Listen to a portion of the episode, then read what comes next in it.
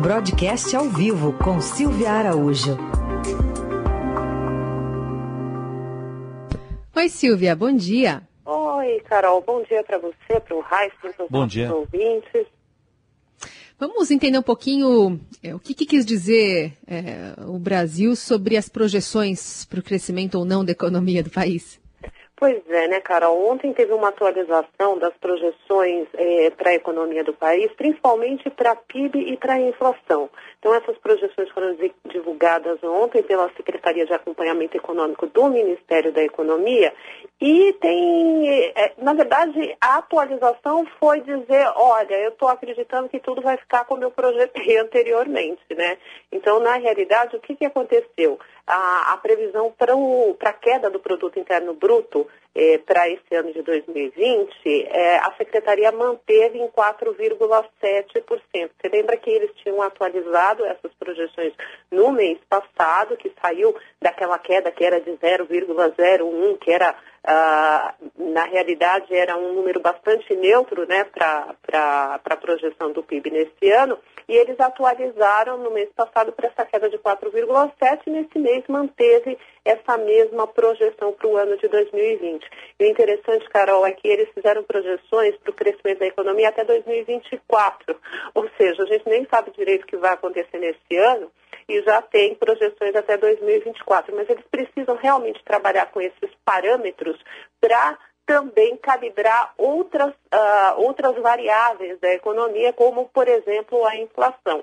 Então, para esse ano, está se acreditando nessa queda de 4,7% e a partir do ano de 2021, a partir do ano que vem, a expectativa é que a economia comece a crescer e comece a crescer de uma forma é, horizontal, ou seja, para os próximos anos ela vai ter um crescimento também e não vai ter muitos solavancos. Para 2021, a expectativa é de crescer 3,2%, em 22 crescer 2,6%, em 2023 2,5% e 2,5% também em 2024. E por que é importante que a economia cresça de uma forma é sustentada. Quando a gente olha para os anos de 2022 a 2024, a gente vê mais ou menos um crescimento uniforme ali de 2,5% ao ano. É importante que isso aconteça de uma forma é, contínua e mais ou menos estáveis nos anos, para você não ter esses solavancos e ter que acionar a política monetária caso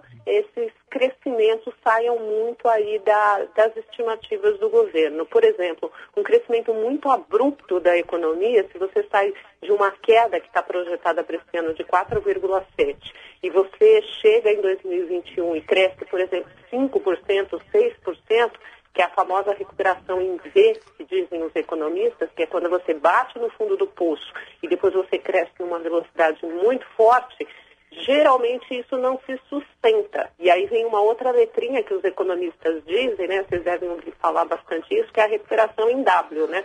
Você bate lá no fundo do poço, sobe, depois você desce de novo. Então, o importante é que você tenha, uh, após uma queda tão expressiva da economia como um todo, uma recuperação, mas que essa recuperação seja sustentada ao longo dos próximos anos, para aí sim você conseguir ir recuperando aos poucos aquilo que foi perdido no ano anterior. E é essa projeção que o Ministério da Economia fez ontem, um crescimento sustentado a partir do ano que vem até 2024. E para a inflação, a estimativa para esse ano, ela caiu mais um pouquinho, a gente vê que a inflação está em queda, embora a gente tenha visto que alguns produtos, é, principalmente ao consumidor, tenha subido um pouquinho, o conjunto da inflação, quando você agrega todos os outros itens que compõem a, infla, a inflação, essa inflação que é medida pelo IPCA, ela tá, ela continua baixa, ela continua abaixo da meta estabelecida para esse ano. A meta é de 4,5%, com intervalo de 1,5% para baixo ou para cima. E a projeção do Ministério da Economia é de que nesse ano, essa sim, ele revisou, a projeção era de 1,77%, ele revisou para 1,6%. E para o ano que vem, ele também revisou, revisou de 3,3% para 3,24%. E por que, que é importante a inflação se manter é, em baixa? É importante que, com a inflação em baixa, você consegue também manter o juro básico da economia, que é a Selic, em patamares baixos. Ô Silvia, outro assunto, a gente viu o presidente do Senado irritado, dizendo que não vota a reforma tributária, que está em discussão lá na Câmara. Você falou em horizontal aí, crescimento horizontal. A reforma tributária deitou? a reforma tributária é sempre uma confusão, né, Raíssen? Quando se fala em reforma tributária, sempre tem algumas discordâncias e agora discordâncias ali das casas, né? O presidente Rodrigo Maia, você lembra, na semana passada ele disse, ele prometeu que nessa semana voltaria a pautar a discussão da reforma tributária na Câmara e promessa cumprida, né? Pelo menos até agora, porque está prevista para as 10 horas da manhã a reunião dessa comissão especial da reforma tributária da Câmara. Agora, o que o, o presidente do Senado, Davi Alcolumbre, ficou irritado, porque é o seguinte, antes da pandemia, o que, que aconteceu? Existia aquela reforma tributária que estava sendo discutida na Câmara, que é aquele texto lá é, relatado pelo Baleia Rossi, né, deputado Baleia Rossi, com base nos estudos do economista Bernard Api. E no Senado existia aquele outro projeto que, que, cuja espinha dorsal é o projeto do ex-deputado Luiz Carlos Raul, que estava sendo também discutido na, na, no Senado. E as duas propostas, no final das contas, elas estavam convergindo para uma comissão mista, uma comissão de senadores e deputados para unificarem esses dois textos. E aí o que, que aconteceu agora? O Rodrigo Maia simplesmente convocou a reunião do pessoal da Câmara, né? Da, da, da comissão especial da Câmara, sem incluir os senadores. E aí, é claro, o presidente do Senado ficou irritado, disse que se a Câmara votar essa reforma tributária só com, com, com, o projeto da Câmara, vai chegar no Senado e não vai ser votada, porque os textos têm que convergir.